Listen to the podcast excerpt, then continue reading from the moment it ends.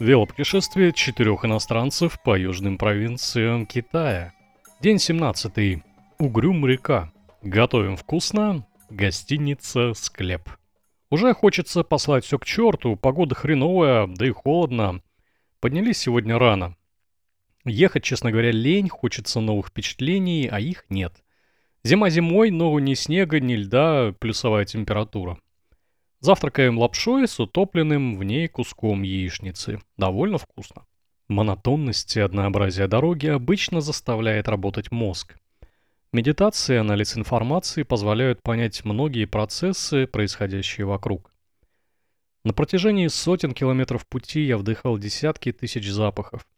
При средней скорости велосипеда и при каждом новом вдохе я узнавал новый аромат. От приятного летнего запаха травы до удушающей вони сельскохозяйственных удобрений и скотных дворов.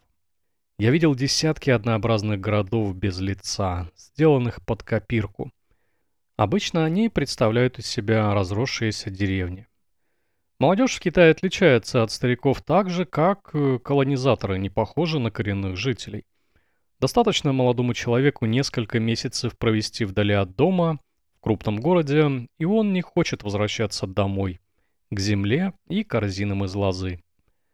Как правило, молодые люди занимаются делом отличных отдел предков. Разруха и свежесть органично соседствуют друг с другом в Китае. Позавтракали, я напился кофе, лучше Максвелл Хаус, три в одном пока не нашел. Ну да ничего. И мы рванули по трассе G321. Было сыро, и вот-вот собирался дождь. Мой телефон показывал переменную погоду с большой вероятностью осадков. Мокнуть, честно говоря, не хотелось.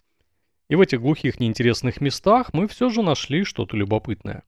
Поворот от дороги венчала декоративная арка ворота и неплохая дорога, ведущая куда-то. Недолго думая, мы рванули в этом направлении. Дождик оказался предупреждающим и капал минут 15. Фуф. А то без крыльев ехать э, не очень-то приятно. Небо давило свинцовыми тучами, и в редких деревушках все спали. А может быть был выходной, мы уже потеряли счет дням. Эти места не изобиловали сельхозугодьями. Здесь местные жители занимались кирпичным и черепичным производством. Всюду стояли печи для обжига глины. Некоторые дымили как паровоз, другие были холодные. Андрей даже залез в одну печку, но толком ничего там не нашел. Обед подкрался незаметно, в одной из больших деревень мы остановились погреться и чего-нибудь пожевать. И вновь взяли 200 грамм травяной настойки. Стоит она 10 юаней. И когда изо рта идет пар, то она просто незаменима. Кое-как оторвав попу от уютных стульев, мы медленно поехали вперед. Медленно, потому что дорога превратилась в непонятную грязевую субстанцию. А пачкаться особо не хотелось. Где мы остановимся сегодня, неизвестно. Как в такой дыре, которую мы проезжали, мог оказаться веломагазин? Вообще непонятно.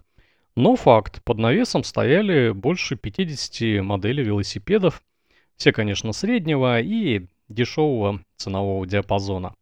Хозяин желтых тапках говорил немного по-английски, мой велосипед из титана он вообще не признал за транспорт. А у Андрея спросил, в Китае ли он его покупал. Ну а где же еще? Тем временем дорога меня уже бесила. Та же река с одной стороны, сопки с другой и чугунное небо над головой. Из интересного по дороге нам попалось гигантское дерево.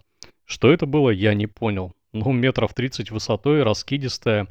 И рядом с ним не росли подобные деревья, видимо, оно было очень старое.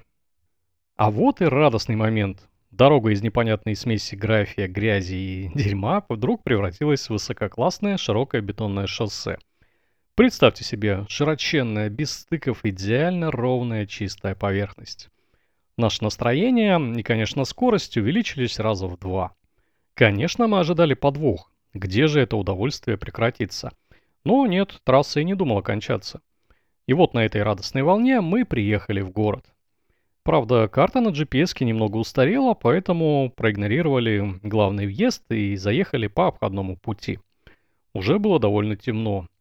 Покрутились в центре, наплевали на гостиницу за 200 юаней и нашли ушатанное жилье за 70.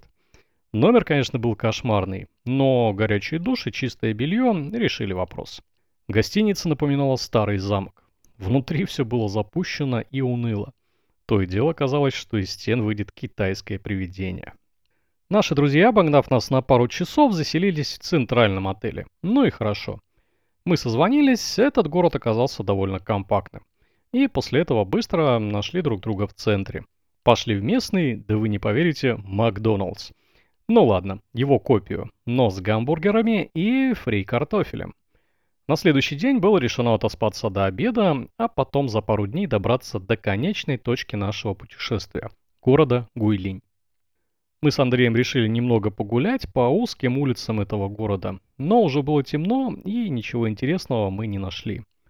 Как назло опять захотелось есть, и тут же рядом с отелем обнаружилось несколько кафешек. В одну из них мы заглянули, так как лапши нам хотелось не очень сильно, мы стали готовить сами. Андрей набрал в плошках папоротника, мяса, каких-то приправ, все это поджарил, потом закинул лук и начал готовить на воке первый раз в жизни. Китайцы смотрели на это с удивлением и даже снимали на телефон. Получилось весьма неплохо, хотя по ценнику этот набор выходил в два раза больше, чем обычная еда, но взяли с нас стандартную цену. Кулинарные эксперименты закончились хорошо. Сытые и довольные мы пошли в гостиницу. Надо было помыться и лечь спать. И тут родилась такая шутка. Дело в том, что туалет был совмещен с душем, ну, по сути, дыра в полу. И мы постоянно спрашивали друг друга, ну кто нагадил в душе? Ответ находился быстро, тот же, кто мылся в туалете. Ну вот, еще поржали полчаса и уснули. Холодно было ночью, кошмар. Но усталость взяла свое.